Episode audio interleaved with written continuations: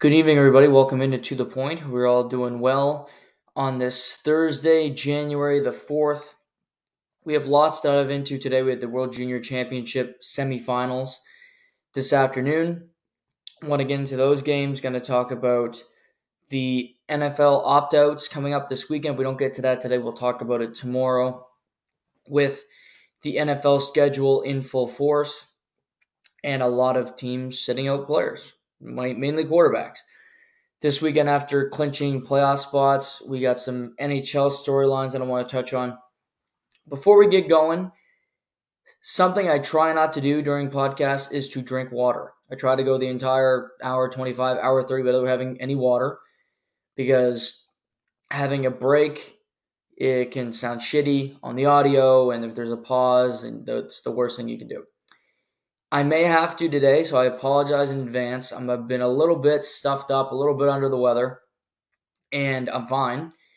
But it's just my throat's a bit sore and, again, stuffed up. So if I have to have a drink of water, I apologize, but I'm just going to say that up front. So if there is a pause, it's because I had a drink. But I'm going to try to get through this without having uh, any water. Because when I listen to podcasts, and I know they're drinking water and you can hear it and they don't have a cough button like I don't, and you don't have another co-host to kind of carry the, the the load, if you will, carry the carry the rock. You have nobody else to say anything while you're going, then it's not that great. And it's dead sound. And that's just, it's awful. So I'm going to try to get through this without having to do that to all of you. But we'll see how it goes. There are two things I'm really passionate about. Sports is number one. That's pretty obvious. And number two, for better or for worse, when I started going to university, I could care less about politics. I didn't care. They were stupid. Uh, who doesn't? What's it going to do for me? Voting, blah, blah, blah.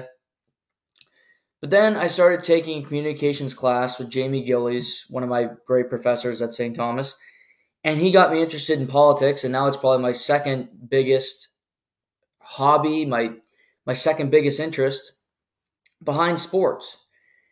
And I want to talk about this story because it's mixing politics and sports, and I think it's a big deal, and I want to talk about it. Tuesday, on the Pat McAfee show, which if you're not familiar with Pat McAfee, he has a show on E S P N. It's on every afternoon. And on Tuesdays, Aaron Rodgers makes an appearance for a small fee or large fee. We don't know. All I know is he gets paid to go. I love Aaron Rodgers. I, I, I think he's incredibly intelligent. I've talked about this before. I obviously went to Cal, got a degree. And you know, you think always, oh, a football player went to Cal. Well, he got a degree while, you know, after going pro. He's a smart dude. He's he's I think he's a really big thinker. He thinks outside the box. And he's been a guy that was caught lying about the whole COVID vaccine situation, saying he was immunized and then he was found to have not been vaccinated, and I've talked about that in the past, that I thought yeah, shouldn't have lied. But also, he clearly didn't have the courage or didn't have the trust that it would have been, you know, perceived well if he said he was not vaccinated. And I think looking at the the landscape of the world then, I think he was right in that opinion. You were, you know, a vilified human being if you didn't think it was a good idea. You were looked upon, you know, less than favorably by uh, the masses who, you know, were believers of Anthony Fauci and other people like him. So for the most part, I'm on the side of Aaron Rodgers. I think he's interesting. I, I think he's great. But Tuesday afternoon on the Pat McAfee show, he went on and they started talking about Jeffrey Epstein. Jeffrey Epstein, obviously one of the biggest pedophiles, child trafficking, horrible people in the world. He had so many connections with famous people. There's a list that's going to be released sometime. It's been redacted a few times that it hasn't been released, but it's going to soon. And Aaron Rodgers goes on McAfee and he says, yeah, I know somebody who's going to be nervous when the Epstein list is dropped. Jimmy Kimmel. Jimmy Kimmel, who is an employee of A B C, which A B C is owned by E S P N or Disney. So McAfee, Jimmy Kimmel, while they do different things, are in fact co-workers. So obviously this is a big deal. But Pat kind of joked about it, and he was kind of on board, and he did his, his McAfee shtick, which I'm not as big a fan of McAfee. It's kind of like spitting chiclets in hockey. I, I appreciate what they do. They have their own lane, and people love it. I don't begrudge anybody that listens to it. It's just not for me. But I like Rodgers' appearances because I like Rodgers. The other time I don't listen to his show. But Rodgers threw this out, and it went crazy. Because what it did is it fueled the fire of the right and the left. And I think Aaron did it for a reason. He did it because he wanted to have fun. He thought it'd be funny, number one. And I also think he did it because he wanted, he likes to cause drama. He likes to cause controversies. He likes people picking at one another. And I think he knows his basis, which is far right. Getting, you know, hardcore, hardcore Republicans to side with him. Where you have, you know, Rob Schneider retweeting the, the interview on, on Twitter. And uh, he's not retweeting any other McAfee content. I'll, uh, I'll promise you that, just to give you a heads up. But this was a bridge too far by Aaron Rodgers. I support him. I think he's smart. He's a hell of a football player. He's a Hall of Famer. He's a Super Bowl champion. He's a lot of great things. This was not his finest, finest moment. Him bringing up Jimmy Kimmel. When Jimmy Kimmel is not going to be on the list, when Jimmy Kimmel is not guilty of the accusation, is a crime. Jimmy Kimmel, who said he might take him to court, could sue Aaron Rodgers for defamation of character. Jimmy Kimmel, who, he's a late night host. I have nothing against him. I don't think he's that funny. I guess that's one thing I could say about it. I don't think he's that great at late night, but he's done it for a long time. Kudos to him. He's got a lot of, you know, a lot of friends. Seems to be a good guy. He was on Bill Maher a couple weeks ago. I listened to the interview. Club Random. So I got nothing against Jimmy Kimmel. But I have to side with Jimmy Kimmel on this issue. Because in life, you never want somebody to say something about you that is not true. And there's never a point in life when somebody says something, however minuscule that it is. You you could be sitting around a, a campfire, and somebody has one beer left in their cooler. And you knew somebody who took it and drank it, and they didn't tell the person who owned the beer who drank it. But that person goes, oh yeah, uh, Noah stole the beer. I would never just sit there and take that as a human being. Maybe others would, I wouldn't, because I'm not going to admit to something I did not do. That goes against my being, that goes against my upbringing. You don't admit to guilt if you're not a guilty human being. And I also think you don't accuse somebody of something if you don't know that they did it. It's this culture of he said, she said, which is very prevalent in the world today. Mainly, uh, it was bigger with, with the Me Too uh, movement, where a lot of men were accused of stuff that they did not do.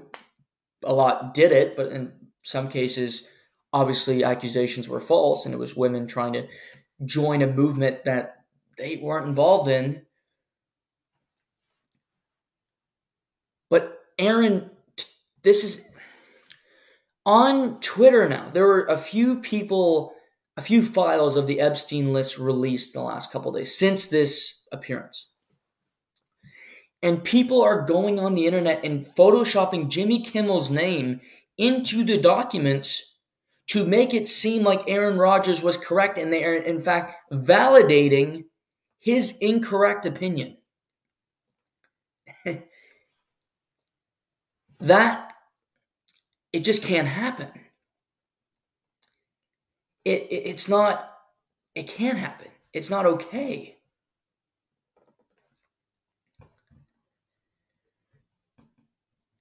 He's giving life, because I think what's happening in the world right now, there are rational people on both sides that like to vote one way or the other. And then there's people on the far ends of each spectrum that say that they're, they represent this party, but they're fucking nuts.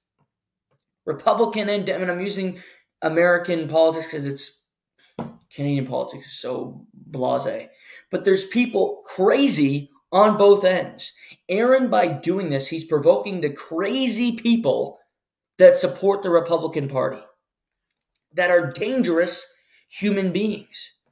It's not a group of people that Aaron Rodgers would ever associate with, that I would ever want to be around. But they're on the internet and they support him. People that probably don't even like Aaron. But since he started talking about COVID, since he started saying, I'll debate Fauci, they love him. Since he's taken other hardcore stances. And I do view this as a political issue. Because Aaron is attacking a public figure and getting people to come out and support him by any means necessary. And these people will do whatever they can do to help Aaron in that chase. I still like him. I still think he's interesting. I still think he's super intelligent. But this was a bridge too far. You want to take shots at Anthony Fauci and people in the media that think you're vile if you didn't want to get the vaccine. Sure. You want to take a shot at Jimmy Kimmel because he said unvaccinated people should not be treated in hospitals. Sure. No problem with that. I thought that that was a, he made that stance years ago. And that was a bridge too far from Jimmy Kimmel, somebody who does late night T V, and he, he didn't have to face any repercussions from it. Like, that's bullshit. You want to call up people who are getting their eighteenth booster? Sure. Because you're not, you're not targeting an individual. You're just saying this is so stupid. This is not helping you. People who have their eighteenth booster are more sick than the people who didn't get one. I'm fine. But insulting the character of Jimmy Kimmel without any basis or facts, I can't get on board with that. Because my whole mantra is I like to come at people with facts. I like to speak from a point of view of not, oh, it's not just opinion, but I have something to back it up. That's a conversation. That's a debate. That's intelligent coverage.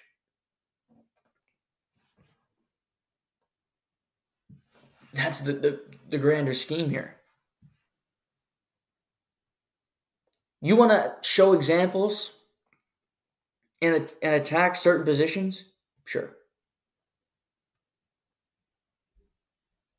You want to say it's stupid for people to still be wearing masks at this point? Sure, I'm on board. I'm right there with you. Fun fact, I got the vaccine and I got sick like three weeks later, and I had never gotten sick prior to getting the vaccine. And I was really sick. I like to move. I like to get my steps in. I couldn't walk down the stairs, let my dog out hardly. I had no energy. It was brutal. Do I get that sick if I don't get the vaccine? I don't. I know I got the. I know I got the vaccine. I was that sick. It wasn't fun, and I was never sick prior. And I've I've actually been sick more in the last couple of years since I've got it than I was in the past five years. I'm getting sick more and more often. Is there a correlation? I think there is, because I wasn't before. That's the only data I can use. So I'm using a personal experience to validate my opinion. On this issue, Aaron did not. It's a flat out lie. It's conspiracy. It's not going to be proven true.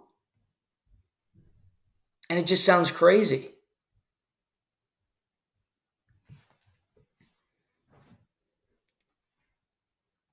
He shouldn't have went there. And now I wonder, what's E S P N going to do? Because I think they like having Aaron Rodgers. They paid McAfee. They pay McAfee, I think, seventeen million dollars a year for him to do his radio show and him to do College Game Day. That was a big investment they made last year. Will McAfee, will they ask McAfee not to have Aaron Rodgers on? I don't know if McAfee will do that. I don't know if he'll agree to it. Because Aaron's a friend, and Aaron's one of the biggest reasons people tune in. I'm sure they like Pat. He's the host. But, I mean, that Aaron, I guess, for me, the Aaron interview is the only reason I tune in. I have enough people that I listen to that I don't need to hear Pat McAfee's opinion on everything. But I want to hear the Aaron interview. So I tune in. There's certain shows that you don't watch, but you go, oh, that's on. Like, you're telling me people are tuned into this sixty minutes every week since, you know, past twenty years, other than my mother. Nobody's watching sixty minutes after N F L on C B S. It's the same show. They haven't changed. It's boring, clock ticking, bleh. Makes you think of Monday, the week starting for work. It's garbage. But, hey, Anderson Cooper is interviewing uh, Deion Sanders, Coach Prime. Hell, I'll listen to that. It's those type of things where you go to different shows, to different things, to, to see what it's like to see that interview or to see that person because you like him. He's making an appearance. Oh, I'll tune in. For the P W H L, Hillary Knight's playing in my city tonight. I'm going to go watch that. I might not be the biggest fan of it, but I know her. I'm going to go tune in. Oprah's got, I don't know, Barack Obama on today. You might be a big Obama fan. I'm going to go tune in because I want to hear Barack and what he's got to say about Aaron Rodgers and Jimmy Kimmel. Hopefully you come to me every time because you just like, you know, like my commentary. And it's interesting. I hope. I'm not going to go much longer on this. I almost went twenty minutes. I apologize if you don't like your politics and sports intertwined.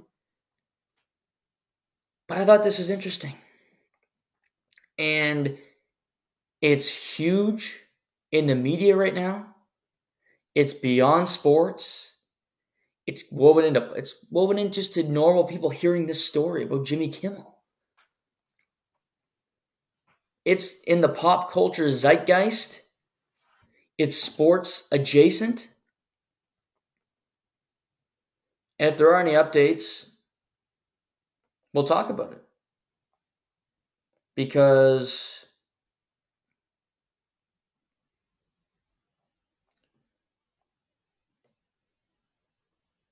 it's just, there's a lot to talk about here. It's a big story. Two pretty powerful people.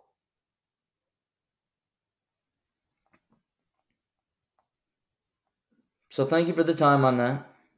We're going to move off it. But Aaron, be careful, man. I like you, and I don't want to see us scooped up because this is your bad. I doubt he's going to apologize because that's not his thing. He's hard-headed. I know nothing about that. World Junior Hockey Championships. Easy transition. Semifinal Thursday. Started with the Czech Republic and Sweden. I predicted two upsets today. I was wrong. oh for two. Came close in one, but I was oh for two. Something I've realized that I got to fix about myself. Well, I got to fix a lot of things, but this is just, I'll probably fix this like today. So that's realistic approach to fixing myself. Since I stopped being a fan of any particular team, including Canada, I just watch the games for the games. But then I want to talk about the betting lines, and I make a pick for the game. And I only, if, as I've said before, I only bet underdogs. Only ever bet underdogs. And I did not bet on the games today, but I did have a feeling going into these games that they'd be close. And they were, to my first approach. But sometimes chalk picks are going to win. As boring as it is, the chalk pick, and I'm never going to be the guy who gambles on the chalk pick because that's, there's enough boring white men out there who will do that. You know, I kind of want to stand out from the crowd, be a bit different. Cavalier, Aaron Rodgers-esque, if you will. But sometimes chalk picks are going to win. The favorites are going to win the game. That's something, this is going to happen because they're the better team. Vegas says it. The paper says it. So they're just the better team. They're going to win, right? So I have to come to terms or come to Jesus, if there was one, with that approach, with that idea. And I'm going to do that going forward. I'm going to be better about it. Today, Czech versus Sweden. First two periods, very close. Tight checking hockey game. Both teams limiting scoring chances. Czechs are physical. The Swedes, they're better players coming to play. Here's what I took from the game. Both goalies were pretty dreadful. Harabo for Czech, uh, Czechia let in two brutal goals from the point that he could see both of them that can't go in, ever. Same thing with uh, Hålvid for Sweden, who let in two goals via the five-hole that just can't go in, either. Either of them can't go in. He saw both of them, no screens, no tips, no deflections. Bad goals. So both goalies were bad. But Sweden was the favorite because they have more high-end talent than Czechia. Czechia beating Canada is a big upset because Canada, while they don't have the best team they ever had, have more firepower than Team Czechia. And in the end, when you're going into a third period and you need somebody to score a big goal, you need your best players to come out and produce. Sweden did, and Czechia didn't. Jiří Kulich, who I think is their best offensive player, didn't record a point today. He's got one point, one point in the last two elimination games, medal round games. He had a great first period with him and Shapovalov, the Vegas Golden Knight third rounder. But after that, they were hemmed in a lot of the night. Didn't get a, high, a whole lot of high danger scoring chances. And they struggled. And I thought Galvis, the seventeen-year-old, was great for Czechia, getting the puck out of the zone. And they used their points very effectively. But Sweden won this game because they had the fresher legs in the third period. They came out with more energy. And their best players were their best players. Jonatan Lekkerimäki, Lekkerimäki has been fantastic throughout the tournament. nineteen years old, draft pick of the Vancouver Canucks, has a fantastic shot, and has been Sweden's go-to guy when they need to score a goal. And after two periods, there's only one power play. It was for Czechia. They scored on it.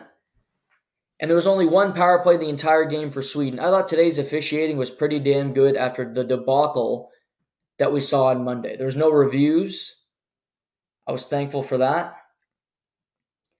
But overall, a pretty damn good day of officiating. And you see Sweden starting cycles, getting pressure. A Czech defenseman named Czech, oddly enough, gets a cross-checking penalty in front, and Sweden goes on the power play. And Lekkerimäki gets a one-timer, and he blows it past Harabo to make it three two Sweden. They get the lead for the first time in the game.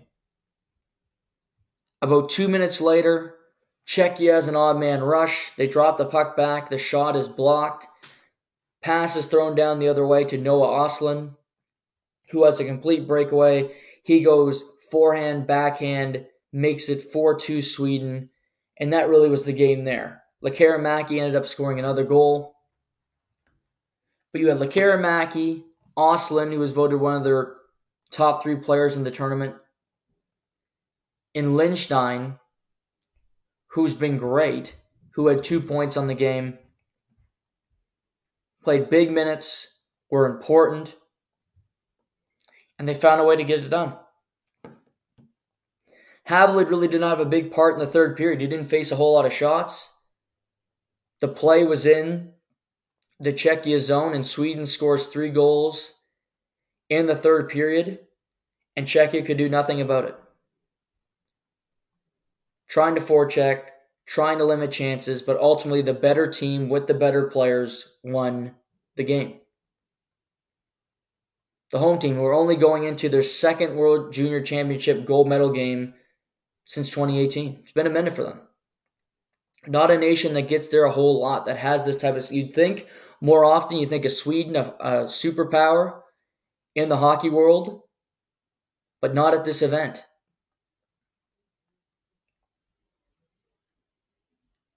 Sweden's difficult to play when they are at their best because they have a lot of centers like Oslin, like Filip Bystedt, who I think had a very good game today. He just was snake bitten, could not finish around the net. They wear on you. They're big centers. They're physical. They just wear down defensemen, and eventually you're going to break. In particular, when you're a team that has less firepower and you're defending, defending, defending the entire game. And Czechia felt like they had to block everything. They had to be in perfect position because you, it was clear they did not have trust in their goaltender to make saves, which they shouldn't have after seeing the first two goals go in.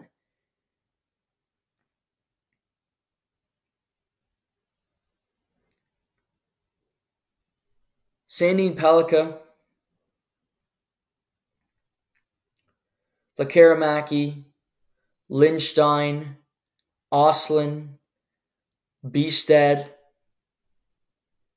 They have some very good hockey players that can produce.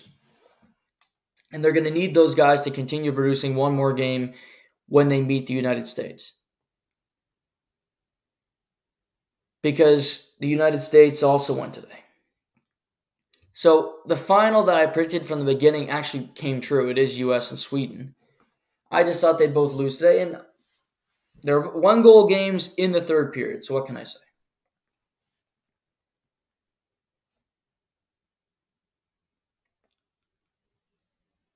For Team U S A, they went down two nothing in the first period. They had a horrible first period.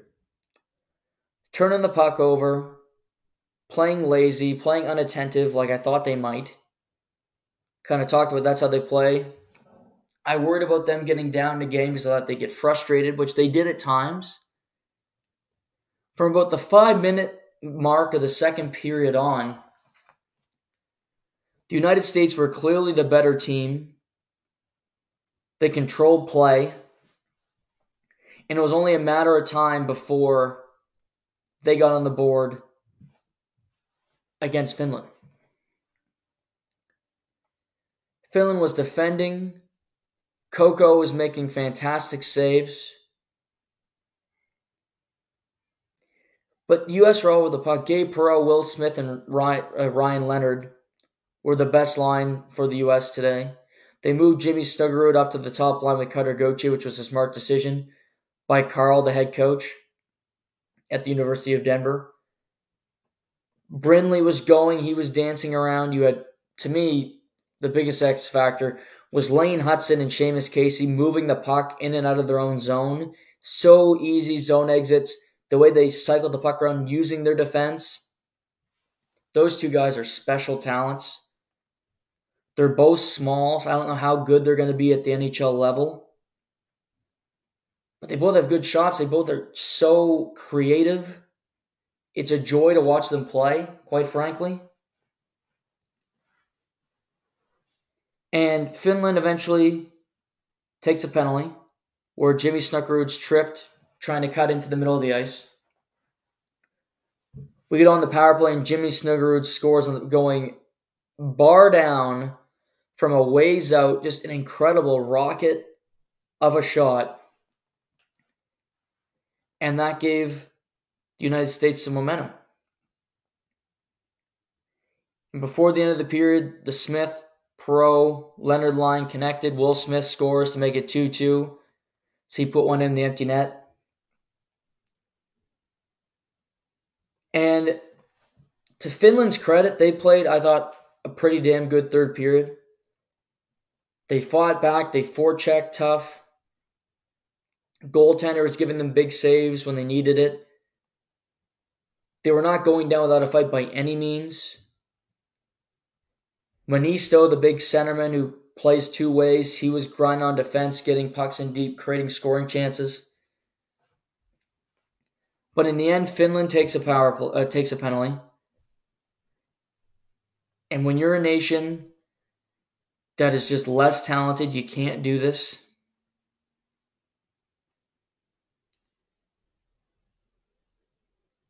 And Cutter Gauthier scores with three thirteen left from Lane Hutson and Gavin Brindley. Beautiful shot over the blocker, top shelf of Kakko. And Trey Augustine did make some big saves down the stretch when they pulled the goalie. Had to make some big, made a toe save on Yanni Newman to keep the game three two. But in the end, the United States did enough. They survived. They played a strong forty minutes, did not show up for the first twenty. But they defeat Finland, a team who will compete for a medal despite the fact that they lost to Germany and Canada to open the tournament. Well, we got U S A and Sweden, the two best teams in the tournament, said by most scouts coming in,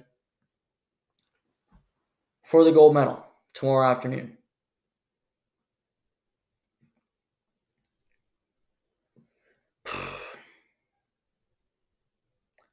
If I'm looking at it, I like both teams' defenses for different reasons. I think Sweden's more of a physical defense. They're very good at defending, limiting chances, blocking shots, being tough on wingers. Lindstein, Wallander, Pettersson, Sandin Pellikka all have a bit of snarl in their game, which makes it difficult to play them. Then you have the Americans with Sheamus Casey and Renzel and Lane Hutson, who are different. They move the puck very effectively, exits out of the zone, and they can help create offense when they're in the offensive zone themselves. So, so many different skills that these teams possess. Not to mention, Lindstein leads Sweden in points. So he's not too shabby himself when it comes to producing. So I think both teams are very strong defense cores.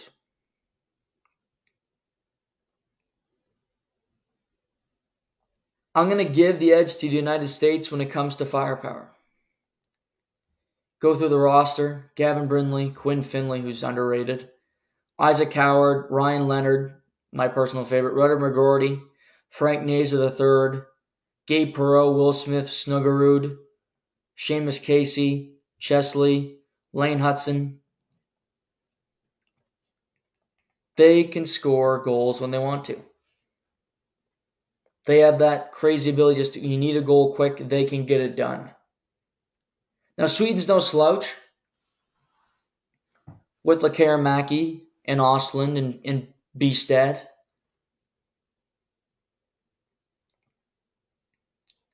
I expect another close game tomorrow.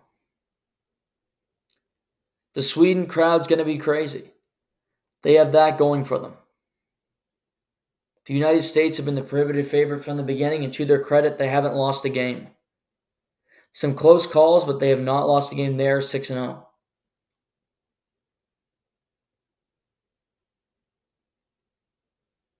five two for Sweden today.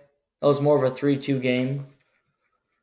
And a three two win for U S A over Finland, who are not even close to as talented, but they pull up, put up a hell of a fight.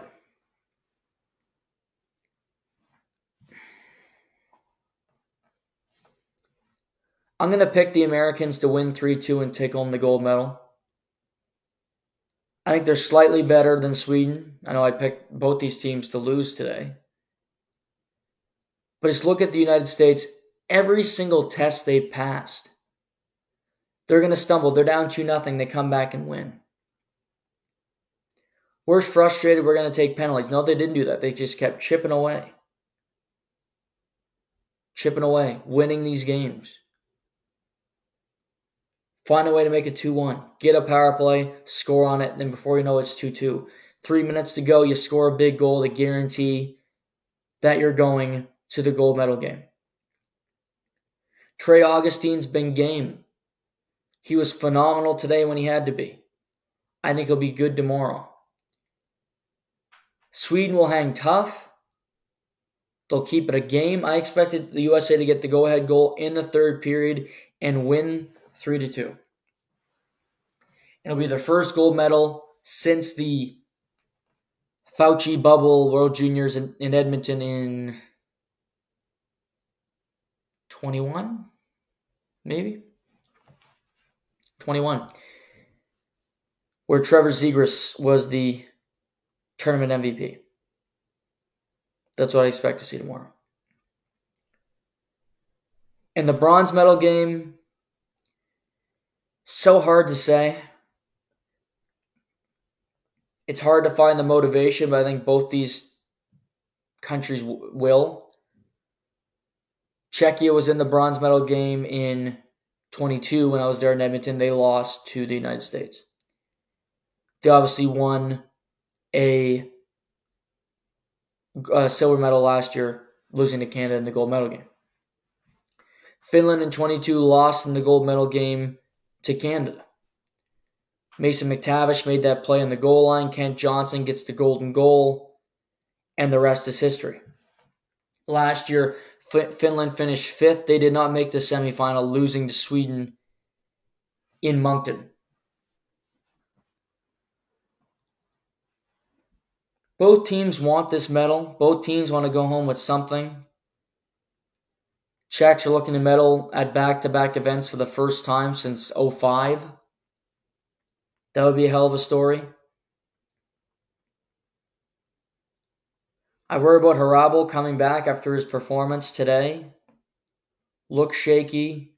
Didn't look right. He's, he's the only goaltender for Czechia to play this entire tournament, so I don't think they're going to move off of him. He'll be back tomorrow. They'll be banking on him bouncing back and putting up a good performance.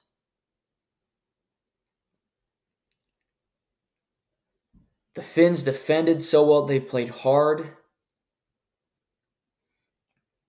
Another one-score game. I'm going to take Czechia three two. I look at Kulich, who hasn't had a great couple games. I think he'll be better. Him and Shapovalov will produce. They'll get some help from the back end. But again, another close game. Two teams that fought valiantly today that will be disappointed. But Czechia got more rest than Finland. Finland will be so deflated. But I expect a competitive, fun game in the bronze medal. But I'm going to take Czechia to win it. Also this morning, Germany and Norway met in the relegation game. Used to be this two out of three. Now it's single elimination. I love that. Single elimination's always better. More intrigue. Finland, uh, Germany, pardon me, was up four two late in the third. Norway scored twice to make it four four. It went into overtime where Germany ended up winning the game. They escape. They avoid relegation. Germany, it's a one and done. They're back down. And Kazakhstan will be promoted for the twenty twenty-five World Juniors in Ottawa. So congrats to Kazakhstan, and it's Germany avoiding one of the worst possible situations in tournament history, defeating the Finns, who could go home with a medal, and then being relegated in the same event. That's something else.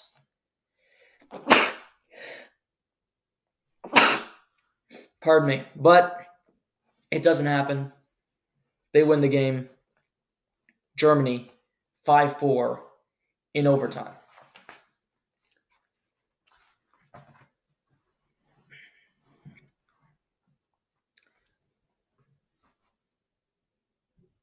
Toronto Maple Leafs have won two in a row, beating L A on Tuesday, three to nothing, shutting out the Anaheim Ducks last night. And again, they dominated, getting fifty-seven shots. Lukáš Dostal made fifty-five. He was phenomenal. Kept them in it. Was not a game. Toronto should have won four five one. But he got Anaheim a point, but Toronto ended up winning the game on Austin Matthews, getting the O T winner for his thirtieth of the season.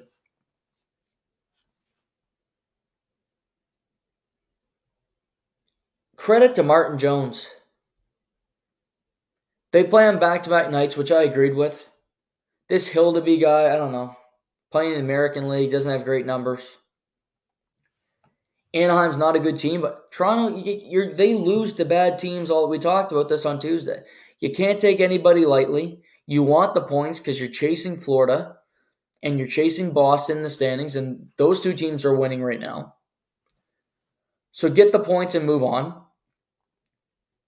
They have San Jose twice in the next five days. Those are two wins. Have to be lock victories for Toronto because San Jose is the worst team in the N H L. So look at it that way. This is about building confidence, playing a certain way, creating better habits. Because it's not just on goaltending, because the team defensively hasn't been as good as they have been in past years. That's not just defense. That's also forwards and just the whole team. How are you going to defend? Are we going to give up a lot of two-on-ones? Are we going to take this many chances? I thought it was a good step in the right direction. They dominated both games. Goaltending was great in both games. And as of right now, goaltending is not an issue because Martin Jones has been good. If Martin Jones was dog shit the last two nights, then it becomes a story because then you're re- relying on Hildeby to be your goaltender, and I think that's a loser's race. Then you're really screwed. Because of Martin Jones playing the way he has, I don't think you have to rush to trade for a goaltender. If something comes up organically and it makes sense, if there's a waiver wire goaltender you can claim, do it. Otherwise, I don't think it's a pressing issue. But credit to Martin Jones for being that great. And the team playing well over the last couple nights in front of them. The more juicier nugget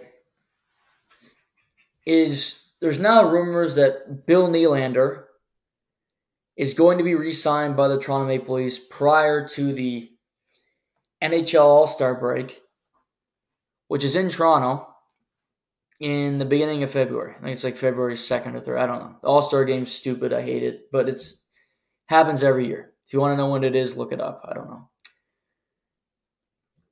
It's the week prior to the Super Bowl. That's when it is. But reportedly, they want to get the contract done before the All-Star break. They're coming close. And it sounds like he's going to be signing a deal of eight years, eleven plus million dollars.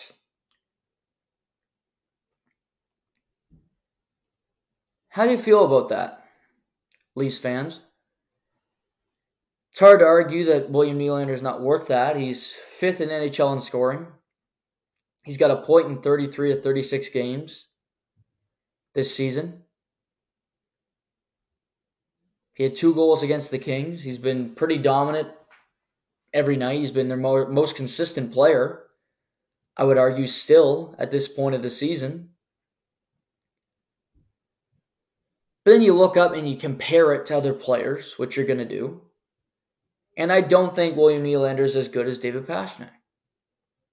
I never will think that. I think he's a very good player. I don't think he's better than Pastrnak. I think Pastrnak brings more value.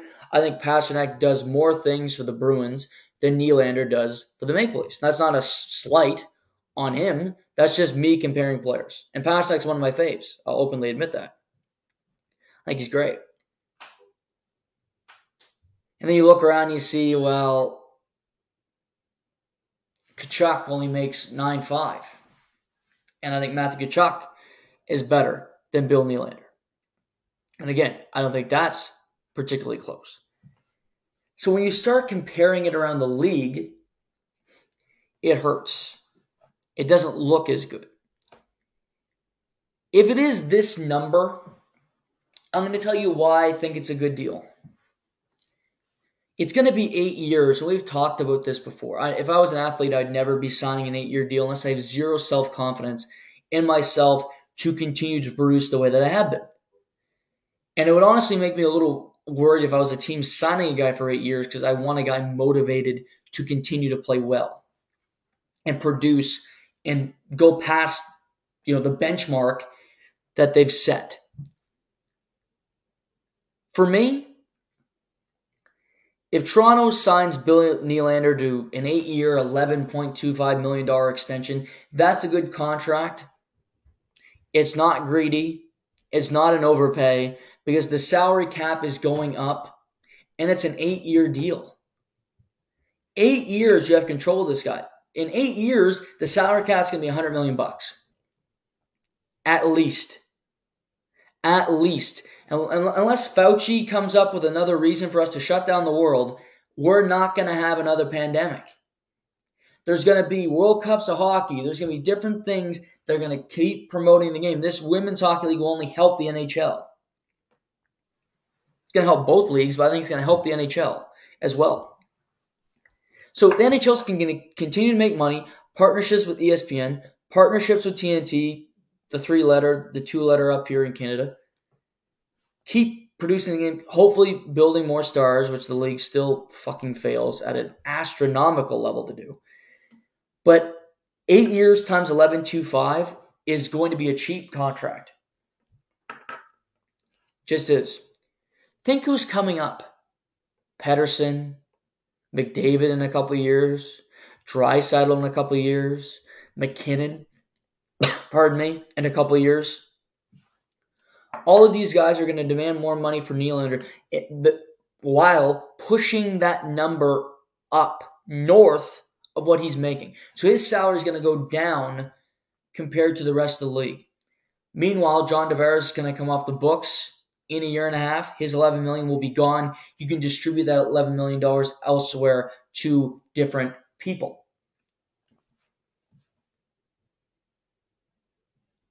I wouldn't sign William Nylander to an eight-year contract because I don't want anybody for eight years. That's just me. If I was a general manager, I wouldn't do it because I don't think it's good for the player and I don't think it's good for the team either. Unless you're signing McDavid or McKinnon, Matthews, I guess, but I even have my worries about him. But there's about five guys in the league. Makar. Say five, ten guys in the league that I'll sign for the max years that I can because I truly believe they're that special. And if I can get them at the number, at the time, that is astronomically high. By the time their contract is up, that number will not be astronomically high. Look at Leon Draisaitl making eight point five million dollars at this point.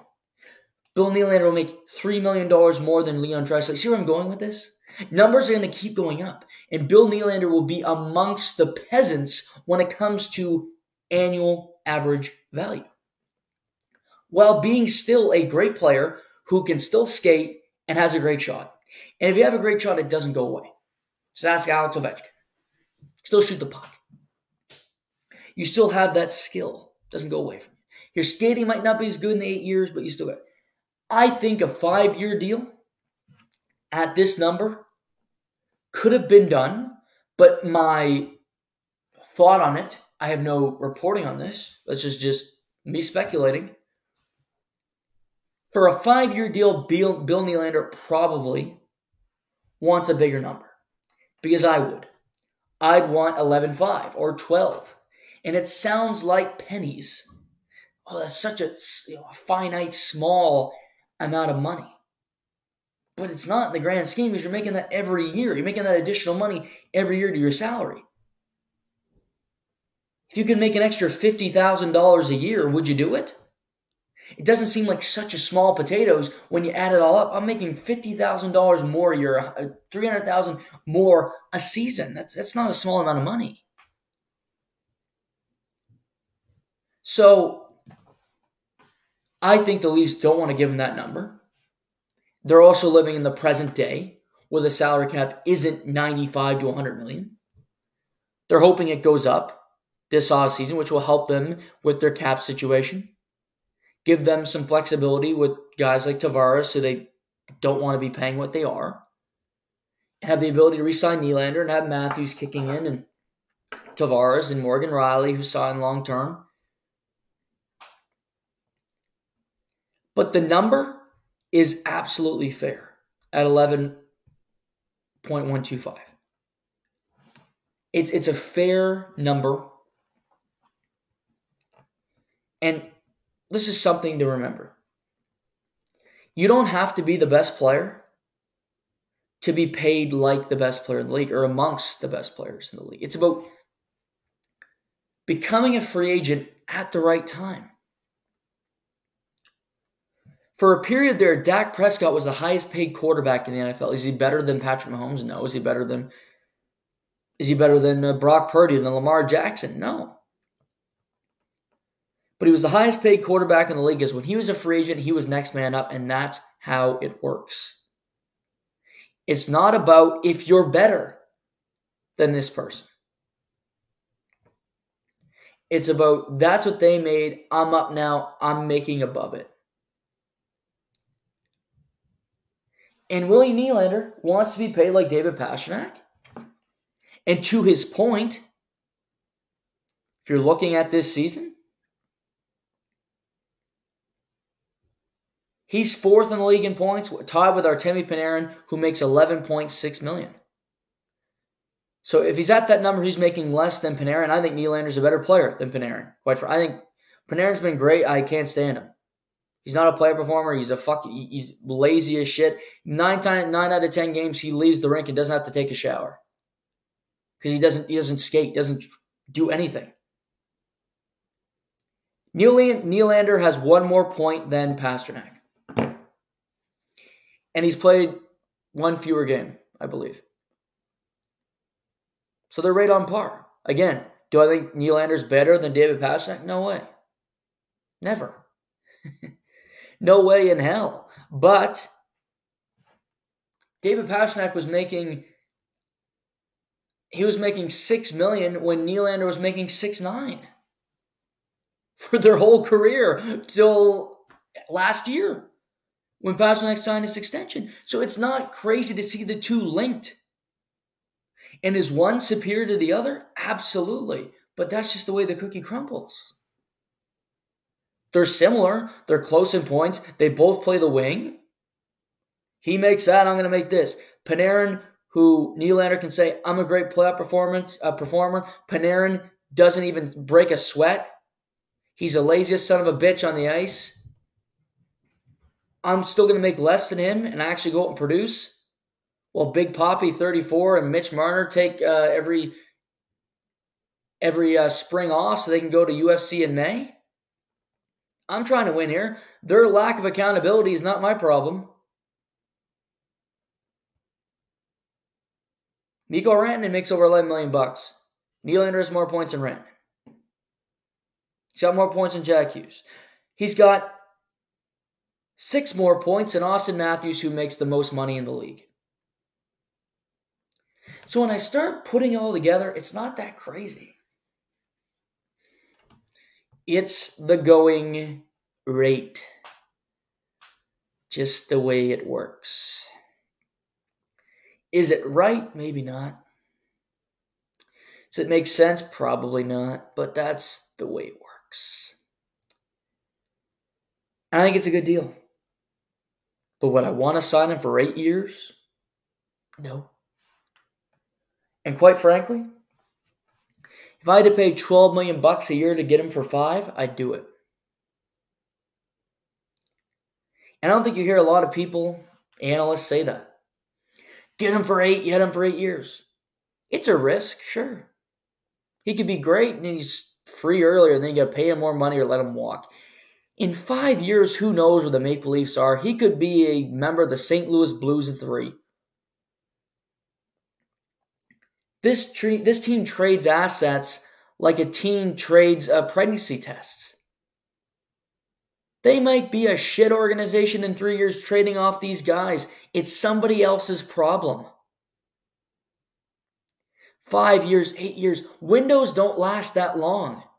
And when they are lasting that long, it's not for the right reasons. Detroit was a playoff team for twenty-two years. But how many of those years were they actually Stanley Cup contenders? Not that many. So it's a great story. We made the playoffs year after year after year. It's great for ticket sales, great for revenue. But when you're a team in a prominent market, you want to have an actual chance of winning. The Maple Leafs want to actually be able to sell that bill of goods to their fans because they've been selling hope for the last six years with no winning. The Maple Leafs have been living the Detroit Red Wings lifestyle. Maple Leafs fans are going, we got a chance. Oh, no, we're done. Let's build a winner now with a guy in a shorter window. And if you get to the summer and you got to buy out John Tavares because you don't have the money, so be it. You can do it. It's an uncomfortable conversation, but you can do it. Sure, it's not fun for parents when they have to tell their kids, oh, the birds and the bees conversation. I think that's fun. It's a tough conversation. When somebody's going through a divorce, you got to talk to your kids. Is that a fun conversation? It's a conversation. Get fucking real. Have the conversation. Go, we love you. You're our captain. But kick rocks. Or would you consider uh, readjusting your contract for us? And taking less money? Your last year? Would you? Please? Would you consider it? We'll love you forever. We'll put you in the ring of honor. We want to win a cup so bad. Oh, we want it. So have a tough conversation. But eight years, five years. Five is always better. Because at five, it's an easier contract to trade as well. Another thing to consider. But these general managers like that. They like that eight-year deal, the press conference, all the headline, Twitter. We got them locked up for eight years to come. Blah, blah, blah. Okay. Sure. You got them for eight years, huh, Chumlee? Yeah, that's going to work. Was Duncan Keith in Chicago for ten years? No. Was Jonathan Taves in Chicago ten years? Was Patrick Kane Chicago for all ten years? No. Sometimes families break up. You go separate directions, right? I'm not saying the Leafs are going to break up in two years, but if they break up in two years and he's only got three years left on his deal, you got three kicks at the can with Bill Nylander in his prime to go win. meaning we're going to fleece you. If you got five years left, you go, ah, five years, an awful long time. You know? That'd be six. It was over six. We got six, six years left on this deal. Oof, that's it's a hard pill to swallow, you know? We can't. We don't want six. Like, how, what, how's the goods going to be in six years? And we'd like to have him for, like, say, three. Right? Like, we'd like to have him for three years. If you only sign him for five years, then that's really something we consider. But, oh, it's three plus another three. That's six years left. That's a lot of time to deal with this guy. And, yeah, he kind of looks like the to-the-point host guy, and he's got great hair and good facial hair, and we, you know, his father's great, ex-N H L. We love all that, but we don't want to pay him, right? So it's a win at that number. It's fair. It makes sense. If it means you have to have a tough conversation, man up, tree. Have the tough convo. Because here's something I know about fans. I used to be a fan. Not anymore, but I know enough about being a fan. Fans are fickle. Fans are temperamental, unappreciative, mostly. But at the end of the day, they might be upset because you strip a guy of a C or you trade somebody that they really like and they've just bought their jersey and they're upset about it. Wah. But at the end of the day, if you build a winner, they forget who that guy is. If you got to buy out John Tavares because the number's too big, they might be upset at first. But you bring somebody in who's better, you bring in three guys for his eleven million dollars bucks, and you win a championship, they'll forget who John Tavares is. They don't know where his wife works, where he is. They won't know anything. It'll be irrelevant. DeMar DeRozan was beloved in Toronto. Loved by Raptors fans. He's DeMar. He's our guy. We love him because he wants to stay here.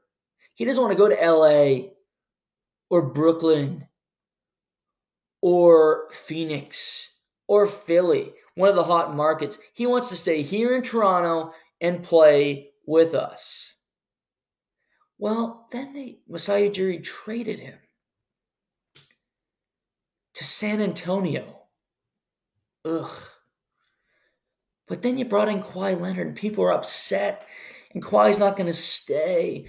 And but Kawhi brought the Raptors the one thing they never thought they'd get. A championship. And DeMar DeRozan is a just a distant footnote on the Raptors' historic franchise. He's in the book, but he's... You know, he's in a page kind of people flip. He's like reading Game of Thrones. He's a Bran chapter that nobody wants to read because it's too long and too fucking boring. So you, you flip through it. You read like every third page and you get through that. You get through it, right?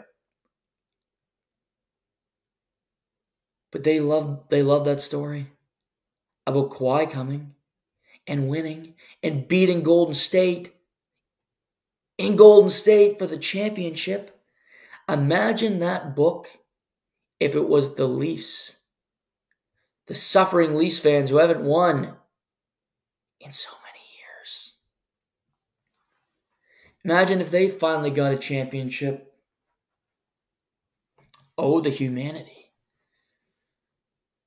Then the Tavares tough buyout or saying, see ya, to a prominent defenseman or somebody you really like in the city. Distant footnote. The really good fans, the really lovable ones, will, will remember him, right?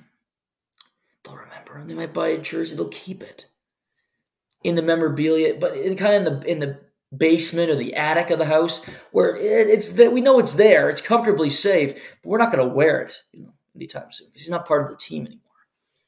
We'll clap him when he comes back for his first game back. When we kick their team's ass. But he's a footnote. So, Brad Treliving, my advice to you, pay a little bit more for three less years. So I think you could get him twelve times five. That sounds like a lot of money right now, and it is. But it's better than eight years.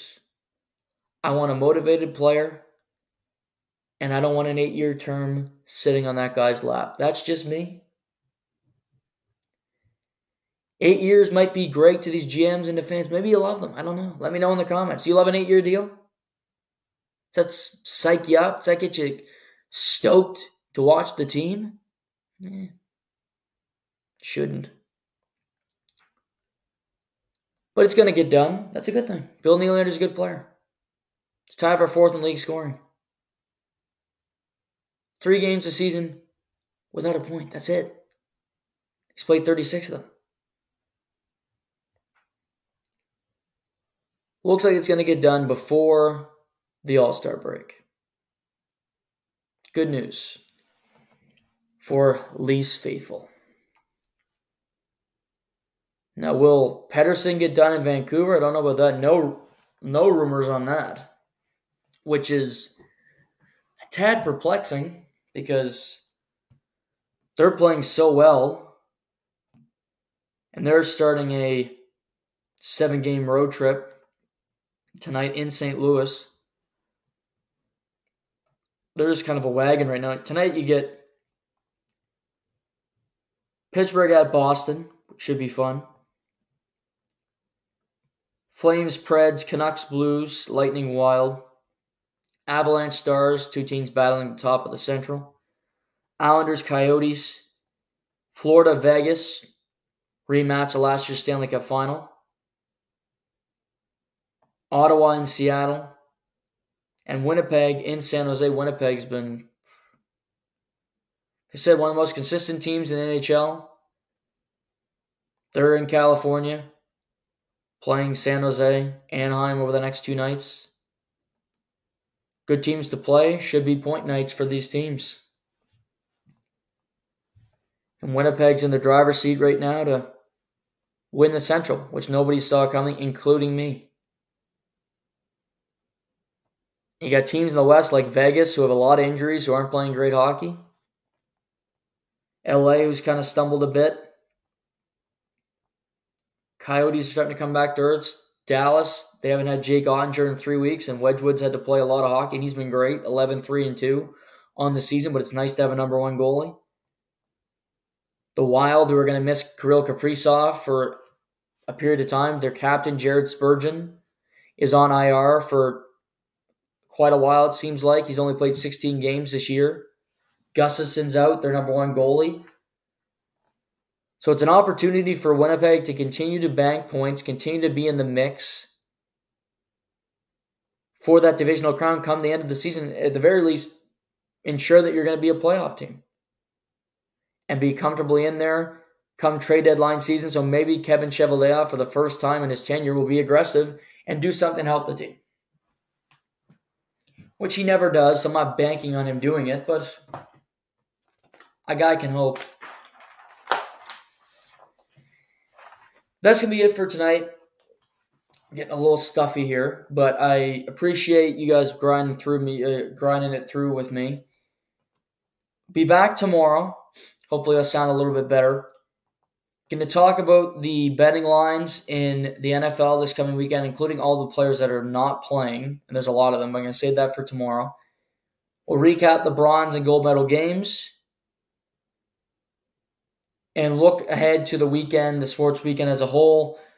We got a number of interesting things with the N H L, some some big games coming up. We obviously got football, uh, national championship on Monday in Houston, so we'll look ahead to that.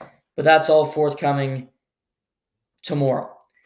So thank you for joining me tonight. Appreciate the support. As always, take care. This is To The Point.